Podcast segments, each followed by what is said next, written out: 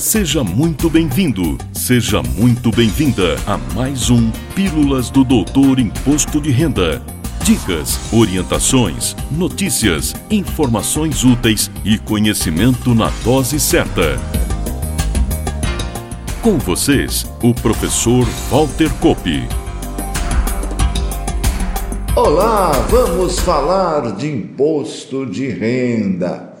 E como abordei o assunto conformidade tributária em artigo recente no Portal Contábeis e voltarei ao assunto no próximo artigo, decidi trazer para o nosso Pílulas algumas considerações sobre o assunto conformidade tributária.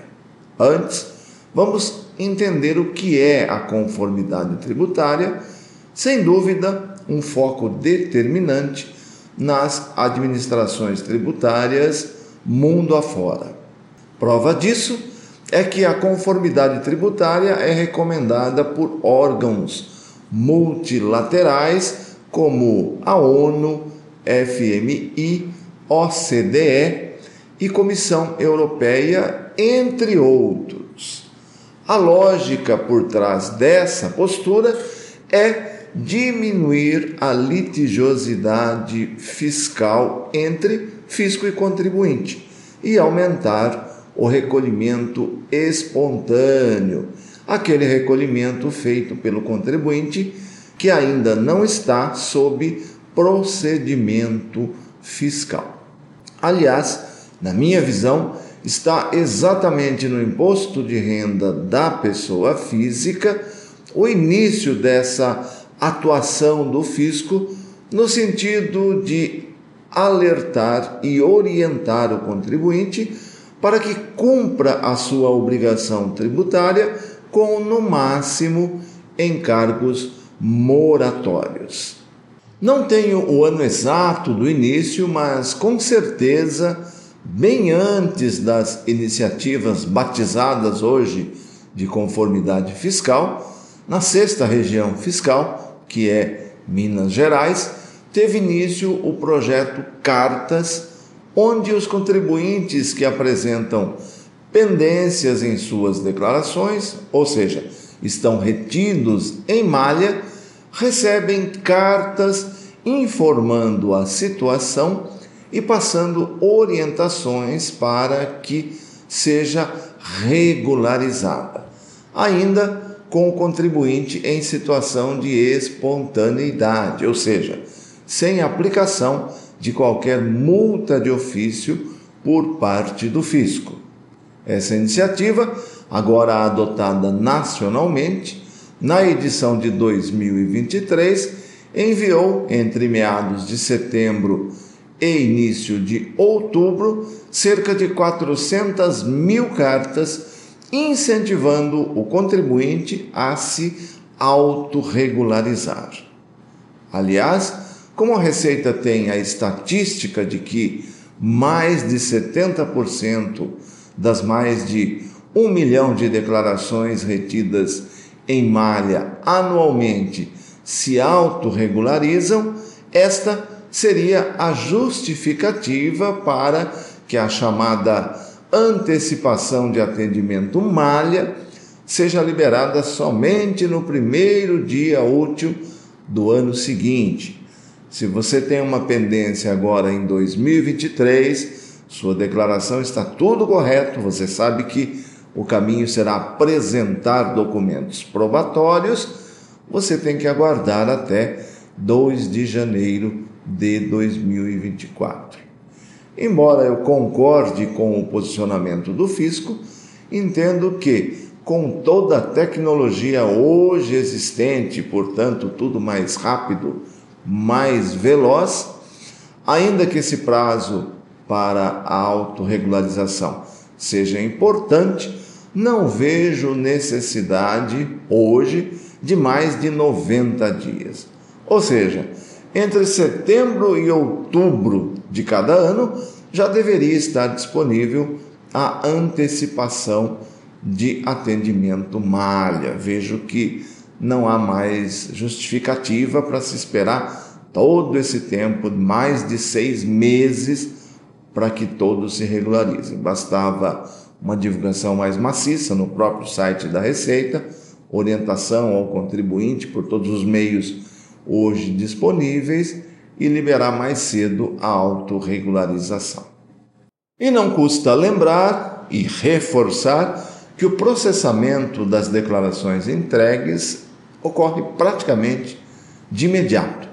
E havendo a indicação de pendências, ou seja, retenção em malha, caberá ao contribuinte avaliar se há caso de erro ou omissão, e neste caso, entregar a declaração retificadora, ou, se tudo estiver correto, aguardar a liberação do início do envio da antecipação de atendimento malha.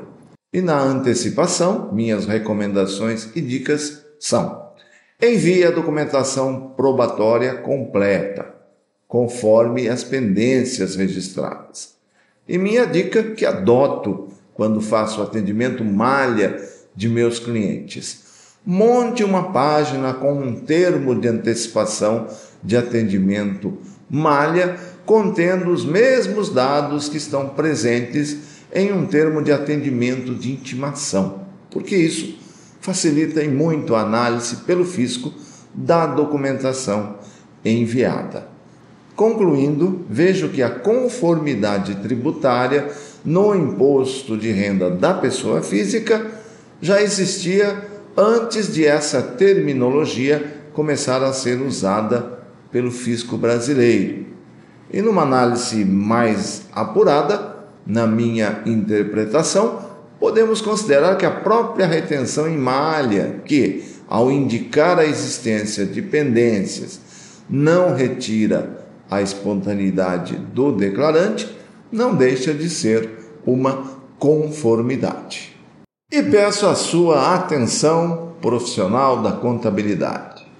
Já pensou em ter online, ao vivo, no conforto do seu escritório, um plantão para tirar todas as suas dúvidas sobre imposto de renda da pessoa física? É exatamente isso que lançaremos muito breve. O Plantão Fiscal voltou. É o serviço Doutor IR On Pro. Estarei online e ao vivo respondendo todas as suas dúvidas uma vez por semana, provavelmente às quartas-feiras, das 8h30 às 11h da manhã, horário de Brasília, e o arquivo com as perguntas respondidas ficará disponível para acesso gravado para todos os assinantes do serviço. E mais, devidamente indexado, você vai direto ao assunto que te interessa. Estamos montando uma lista de interessados sem qualquer compromisso de aquisição, para, atingido o número mínimo que viabiliza o serviço, lançarmos. Está nas suas mãos. Para saber mais e ser o primeiro a poder usar o serviço, é só preencher o formulário de interesse, cujo link está aparecendo aí na sua tela, se você está nos acompanhando pelo YouTube, e se você está nos acompanhando no seu agregador preferido de podcast, o link está na descrição. Havendo demanda, lançaremos também o serviço para o público em geral. O Doutor IR On Pro, como o próprio nome sugere, é para os escritórios e profissionais da contabilidade. E fico por aqui, agradecendo como sempre sua preciosa audiência e prometendo voltar na próxima semana com mais um assunto relevante preparado especialmente para você. Valeu! Na próxima semana tem mais Pílulas do Doutor Imposto de Renda. Obrigado por ter ficado conosco.